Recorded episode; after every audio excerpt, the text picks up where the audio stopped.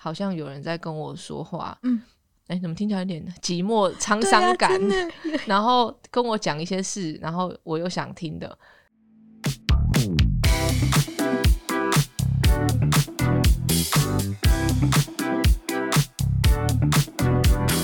嗨，大家今天过得好吗？欢迎收听理科 PD。Hello，我是 Debbie，这一集是理科代笔记。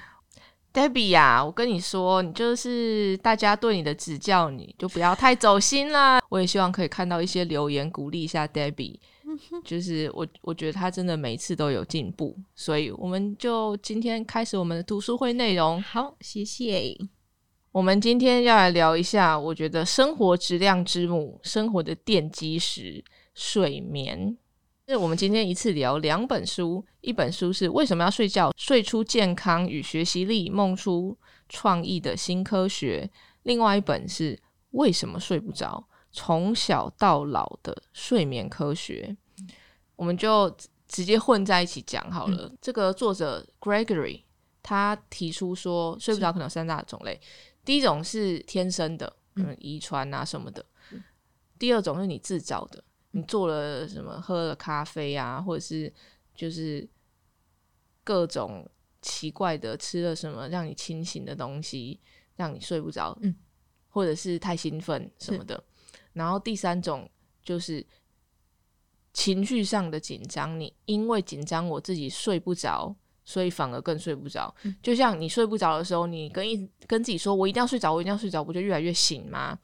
那其实我觉得，如果你幸运的话，你可能要到生小孩之后，或者是可能真的年老，可能六十岁、七十岁之后，才会慢慢有这些睡眠困扰。是，但因为大家生活压力都很大，所以呃，再加上我们的飞航模式卖的超级好，嗯，让我真的觉得好像大多数人都有一点睡眠的问题。是的，我曾经有一段时间心情很不好，然后压力也很大，那是我人生第一次经历说，哎，怎么会躺在那边都没办法入睡？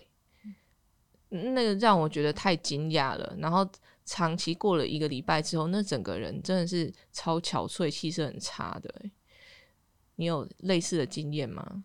我对不起，我真的还没有。我可能因为真的不太动我的用我的脑，所以我不太会到想事情到睡不着，真的很少。我从生小孩之前，我就是睡死的那种人，你怎么叫我我都醒不来的那种人。我也是欸睡得很深沉。我生小孩之前是这样子，嗯嗯可是生完之后有一点声音，比如说很远很远很远，有人的 iPhone 响了，我都听得到。是我连小孩尿尿尿在尿片我都听得到呢，你有在睡吗？所以我真的我真的没什么，我变得非常的敏感。好哦，那今天就由我单独来分享各种睡眠的障碍好了。那只当然，我之后尝试的各种方式，比如说尝，因为我很讨厌晒太阳，我一晒太阳我皮肤就会红掉。嗯嗯，但是我就是想办法说比较间接的去晒到一点太阳啊，让我的眼睛多去看看到亮光亮的世界，因为蓝光的刺激嘛，就是调整我的生理时钟，嗯。然后多运动是。是比较高强度的运动，是让我会真的有一些疲惫感的。嗯然后晚上睡觉会尝试泡热水澡。啊，对我也会。后来我发现泡热热水澡不只是放松而已，嗯那个过程是你很热，然后流汗到你现在的体温，让你睡着的是那个降温的过程。因为你睡着之前，身体需要把温度稍微降一点下来，所以比较凉的时候，你的睡眠品质会比较好。所以国外美国常常有人在卖那种就是会比较凉一点的床垫，床，哦哦，是，然后男生跟女生他们也会说，你就买两块，嗯。因为你合在一起的时候，因为女生会需要稍微高一点的温度，嗯。男生大部分喜欢再低一点的温度，所以就是可以克制化两个人并在一起，不会排互相排斥。哦，难怪那种房间开空调开很冷的时候睡得很好，是因为这样吗？因为你的体体温你睡着是需要一个有个体温落差的环节的，哦，是的确。OK，然后呃，这些东西我都有尝试过，我也觉得是蛮有效。我甚至去日本的时候买了一个 Aura Ring，就是可以戴在，它是一个戒指，然后它有一些呃监控的东西。嗯，它比较有趣的是，它每天醒来之后，你可以得到一个睡眠分数。嗯，然后我就会很信那个睡眠分数，我会追求想要上面有一个小皇冠要八十五分，然后你可以在你 App 里面设定说，哦，我想要。我现在的目标是什么？是你人生想要更有效率，还是你现在在追踪你的压力指数？它都会显示。你可以选你要的，然后它就会显示一个分数给你。那就像我每日算命一样，我每天睡醒之后，然后我就会打开，然后看那个分数。可是过了一段时间之后，我就会觉得说，我好像慢慢不需要那个东西了。嗯，因为我都我我都会。开之前，我先猜，嗯，我的分数是多少？嗯，八九不离十的准确。所以你只是好奇，还是你会给自己一个压力，说我已经好几天睡不好了？还是你只是好奇，说我那个指数大概多少？就像我的意思，比如说有人会测，比如说看血糖、血压之类的，对对对对，就会给自己一个警惕。那你是因为那样吗？我是啊，我我是第一个，是因为工作上。有的时候我会不知不觉给自己太多的压力，嗯，然后呃，如果已经成反第一个反应出来的会是我的睡眠，所以我把它当成是我的金丝雀。以前人在挖矿的时候，他会先放一只金丝雀下去，要是死的就表示可能要么里面有氧气不够，要么里面有毒气哦，所以他会拉起来看。好，它就是我的一个警告的一个讯号。嗯嗯，对我来讲，我个人啊。吃东西跟睡不好，这两个我就会开始想哦，最近我是有什么心烦事或是什么嘛？因为我常我会不小心的去把自己压下去，所以说我会需要有外在让我有其他可以感觉到我最近是不是有点压力。从这些指标来看，我并不是像很多我很羡慕的人一样。他们是很敏感的，他们今天可能突然有一点不开心，他们都可以指出来是什么事情。这样，我看了这个 Aura Ring 上面的分数之后，我就依照稍微去调整。我就是很无聊嘛，我就想要知道我怎么样可以让分数变得很高，然后怎么做什么事情分数会变低。我睡觉发现一件很有趣的事情，就是我的睡眠分数，只要我睡前吃东西哦。我隔天的分数都很难超过八十分，就算我自以为我睡得很好，嗯，所以正常是要几分？正常其实他会写啊，嗯，比如说他会写 optimal，那你可能七八十分就有了，然后 good 六十几分这样子，所以他是看你睡多多久吗？哦，他最有趣的地方，我我跟你讲，这个这个不是叶配，这个只是分享给大家我的使用心得。我也好奇，就是他。正常，它它里面很有趣的地方是，你睡觉，比如说你你睡，我现在随便开一个，好，我开一个九十一分的。他说我总共睡了十一小时有二十八分钟，效率百分之八十三，然后 restfulness 我有没有真的有休息到是 good，我的 REM sleep 占了百分之二十二，然后我的 deep sleep 占了百分之二十八，我的深层睡眠有三小时十五分钟。它里面就是会告诉你这些详细的数据，然后比如说我在坐飞机的时候，我的 sleep score 变成七十二，是 good，不是 optimal。那总共呃睡眠时间五小时四十五，它要给你红字哦。然后效率，但是效率是百分之九十一，restfulness 也是 good，就表示我有休息到，然后效率还蛮高的。只是深层睡眠我只有一小时又四十一分钟，你这两个比较，你就会知道哦。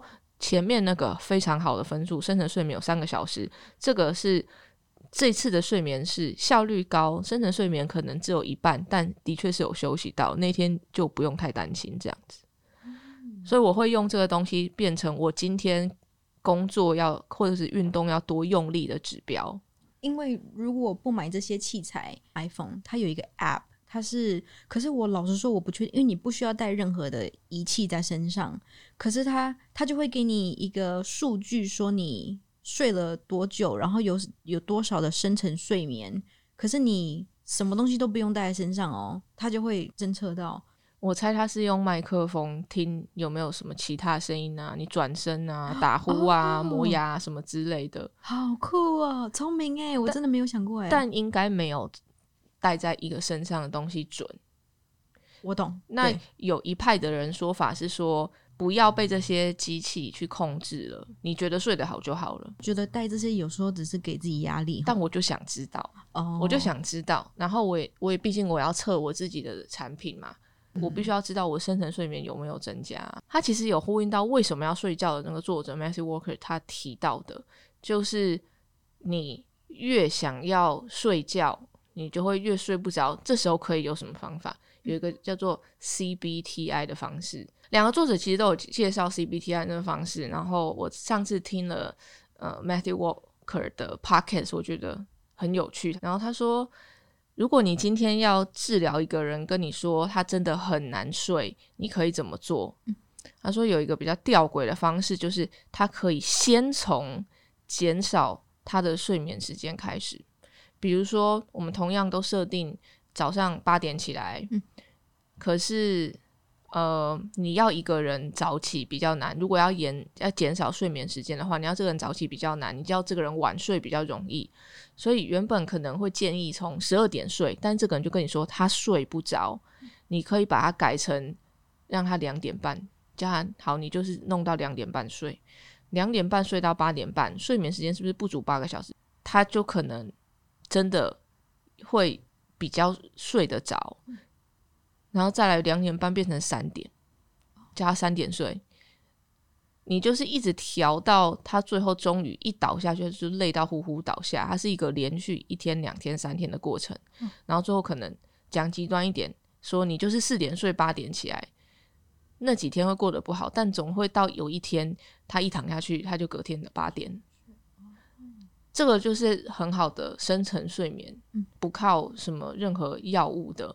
他觉得最大的重点其实是建立睡觉这个人的自信心，因为当你觉得我就是不好睡啊，我就是睡不着，你就得有一次那个经验是一倒下去，隔天睡到闹钟响的这样的经验。他觉得建立这样的自信心非常重要。之后你再慢慢把正常入睡时间加回去，从比较四点变成两点、一点半，回到十二点。嗯，这是一个自信心建立的过程。你建立了睡眠的好习惯，就是可能我们讲大家都知道的，睡觉之前不要一直有蓝光刺激，不然大脑会以为是白天。睡觉之前几个小时不要吃难消化的食物，嗯然后当然不要喝咖啡，大家知道，嗯不要喝酒，因为喝嗯酒只会让你觉得你想要睡，但实际上你很难进入很多深层睡眠的时间。哦、t h a t s interesting，很特别。因为我自己本身我是会睡前有时候如果真的睡不着，会一杯红酒。我觉得有些时候是你自己的头脑告诉自己说，我喝了这杯红酒，我就可以睡了。所以有时候我觉得是心理的，其实你在喝红酒的时候，可能心情是很放松的，嗯很开心的，是然后觉得哦，这就是你睡前的仪式，是，对，仪式，对，帮助睡觉，嗯，而不是那个酒精。对，而且我看你酒量这么好，那一点的酒精，可能你的肝脏应该就直接把它转成乙酸之后就这样子了。啊好，所以大家建立睡眠之前的你放松的仪式，建立你可以睡着的自信心。嗯，真的，然后如果真的有需要的话，嗯。去跟人家求助什么的，我觉得没什么不好啊。嗯。你有你运动，你你觉得姿势不对，想要请教练，为了不受伤，嗯。你想要比较有效率的睡着，你请人家帮你做，呃，比如说不是有医院会有帮你做那个睡眠门诊，然后他就你就可以看到你有没有呼吸中断啊，你睡着的时候到底是什么状况啊？嗯什么心跳啊、深层睡睡眠的深度啊什么的。这个书里面很有趣的一点就是，他在探讨为什么为什么我们有睡觉这种生理需求，如果不睡觉会怎么样？那美国有原本拿来治治疗嗜睡症的药，然后后来被那些必须保持清醒的人拿来当提神用，就是有点被滥用误用了啦。你吃了那些药之后，你起来你会感觉神清气爽，像美国卡车司机州跟州之间很远，要开很久的车，而且是要挑比较没有人的时候，那你还要保持清醒，不然很危险，就会吃这些药。反正呢，它就是被人家用来不用睡觉的。那你觉得呢？你觉得如果我们真的可以吃药就不用睡觉，以意义上来讲，你会想这样做吗？如果不睡觉，像这本书说可以多二十二年去做别的事情，可是我还是会选择睡觉。诶，因为虽然我好多时间可以做更多事情，可是如果睡觉可以，这就是 quality over quantity 了。嗯，如果你有睡觉。你会比较有好的思绪去过你的人生，而不是为了想做更多事情而不睡觉。所以我自己会选择睡眠。我第一个想到的是，睡觉是我们大脑重整的一个休息的一个机会。他他没有真的在休息，他在把你今天白天过的一整天的事情重新等于归档排列，然后制造出可能中期记忆这样子。那。同时，我觉得它是一个身体一整天肌肉需要放松休息的过程，这是生理上的意义嘛？心理上的意义，很多时候我很期待，如果今天我过得不好的话，我会很期待明天是新的一天。嗯，就是有什么事我睡着，明天又是新的一天了，就这样吧。它对我来讲是一个据点，今天的据点。可是等到过了明天，我如果我都不睡觉的话，如果是不好的一天，我会觉得怎么会继续延续下去？不知道要怎么切断。然后第二个是，你要是可能跟人家跟跟你的枕边人吵架，大家就会觉得睡觉起来就没事了。这样一方面你真的冷静过了，拉出时间空间了，你隔天。你可能会有新的想法，嗯，它也是一个让你制造出这个新的想法的一种机会啦。是是是，我我真的也是这样哎，我只要睡过觉，我就心情就都好了，我就不会再延续昨天的任何的情绪，到隔天我会 a fresh new start。对，就我觉得是一个感觉问题，睡觉它是一个 reset，是，对。如果假设我们可以不睡觉，但又不会生理上产生各种后果，我们的记忆力不会受影响，我们身体不会觉得疲惫，不会容易变老、心情差的话，好难选哦。那这样你会选要睡眠还是要不睡觉？我那我就选一天睡一个小时好了。好，所以还是要睡，但是就很短。我睡睡觉就会变成我的仪式感了。我今天结束了，我这一个小时，我就躺在那，然后再一个 fresh start。我还是需要一个这个。那其实我觉得，如果全人类都不睡觉，而且又不会有后果的话，经济会更好啊。那就表示需求更多了。我们原本在睡觉这一大段时间，会有一组新的人要要在那边工作，有需求，经济就会比较繁荣了。就是更多人消费，需要消费，然后更多人有另外一段更长时间可以出来赚钱。我觉得这个对大人来说是好的，可是如如果我要想我小孩不睡觉，我真的会小孩全部都去睡觉，会疯掉。十八岁以下的全部去睡觉，我没办法想象他们不睡觉，对耶，是太可怕了。总之，我们今天也稍微探讨一下为什么要睡觉，没有睡觉会怎么样，然后也分享了一些实际上我试过觉得不要做的事情，跟要可以做的事情。芝加哥大学荣誉教授艾伦列芬他就说，如果睡眠没有重要功能，那它就是演化上最大的错误。因为毕竟我们一天二十四小时，我们花了接近三分之一的时间在睡觉，所以我们要相信，我们进入睡眠的时候，头脑跟身体有它在处理的事情，只是我们不知道而已。就是我们。对他没那么熟而已。比如说，你要处理白天的资讯啊，你记忆要归档啊，建立新的连接啊，把今天白天不重要的资讯也把它排除掉啊，整理情绪，让我们有办法面对隔天的生活。这些都是我为什么我们要睡觉的理由跟原因。所以刚刚讨论下来，我们也不太愿意去节省掉我们的睡眠嘛。只是如果你想睡睡不着，真的蛮痛苦的。台湾失眠可能这个盛行率有到百分之十哦，周遭其实是是有被睡眠所打扰的人。那就希望如果大家有有提出他们的困扰的时候，可以互相分享一些可以帮助睡眠、增加睡眠的这个好小知识。嗯我以前会睡前会想要追剧，可是我越追精神有可能会越好，越好所以我改成我睡前闭着眼睛听 podcast，我睡着就算了。然后 Spotify 还有个功能，就是你可以设定时间，一个小时之后关闭，或是本集结束的时候关闭，我就不用再醒来再把它关掉了。哦，我懂了，哼，所以我眼睛我又既可以好像有人在跟我说话，嗯，哎，怎么听起来有点寂寞、沧桑感？然后跟我讲一些事，然后我又想听的。然后第二个就是时间到，我也不用起来关。第三个，我也不用眼睛一直接触到蓝光，会让我更加睡不着。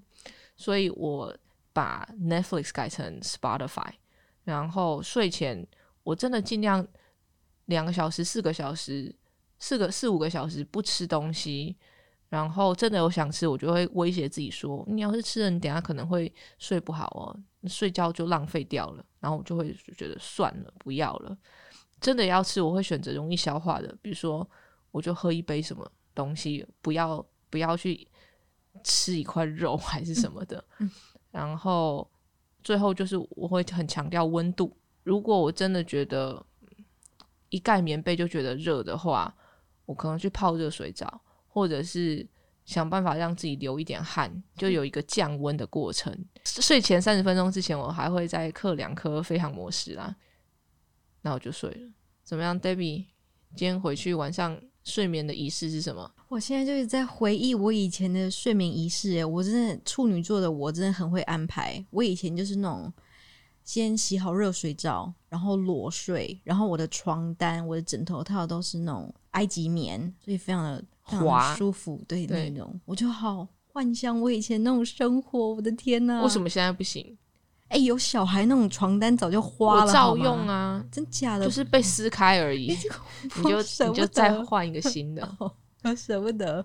我连现在洗个热水澡都已经那就是你的问题了没有好好爱自己。我们这边要呼吁大家，睡得好是爱自己的方式之一。嗯是不知道你们今天晚上睡得怎么样？希望你们今天可以一夜好眠。李科，那我有个问题，那个像我们有时候我蛮常发生，就是我睡着，尤其是感觉才刚睡眠，才刚躺下去，我就会感觉我好像从一个高处掉下去，然后我就会醒来，我真的很讨厌那种感觉。请问那那个是为什么会这样子？你是说睡觉一抖一下像踩空这种吗？对对对对，抖一下。嗯可，是其实你的脑脑子里，你感觉你梦到是从一个大楼掉下，有一个说法是说，呃，就是你睡觉的时候，你的大脑觉得你的身体快要死亡了，所以发一个脉冲，想要试图让身体醒了。可是这个叫做肌抽跃，是正常的生理现象。所以你你你身体动一下，你大脑可能就会有相呼应的梦境，让你觉得你踩空了，或者是你往下往下跌倒。哦但是这个都蛮正常的，有可能是因为你可能过于劳劳累了，嗯你白天压力太大啊什么的，精神紧张，所以你就只就是因为压力引起的。是可是我觉得也是好消息啊，表示你说你真的有有睡下去，所以身体才会觉得，哎，你是不是死了？这样。好，那今天就这样啦。嗯，欢迎到 YouTube 或 Podcast 留言跟我分享你们想要听的事情，或者是你有什么帮助睡眠的方法，也可以欢迎跟我分享哦。谢谢收听理科 PD，喜欢的朋友们帮我到 Apple Podcast 留言加上五颗星。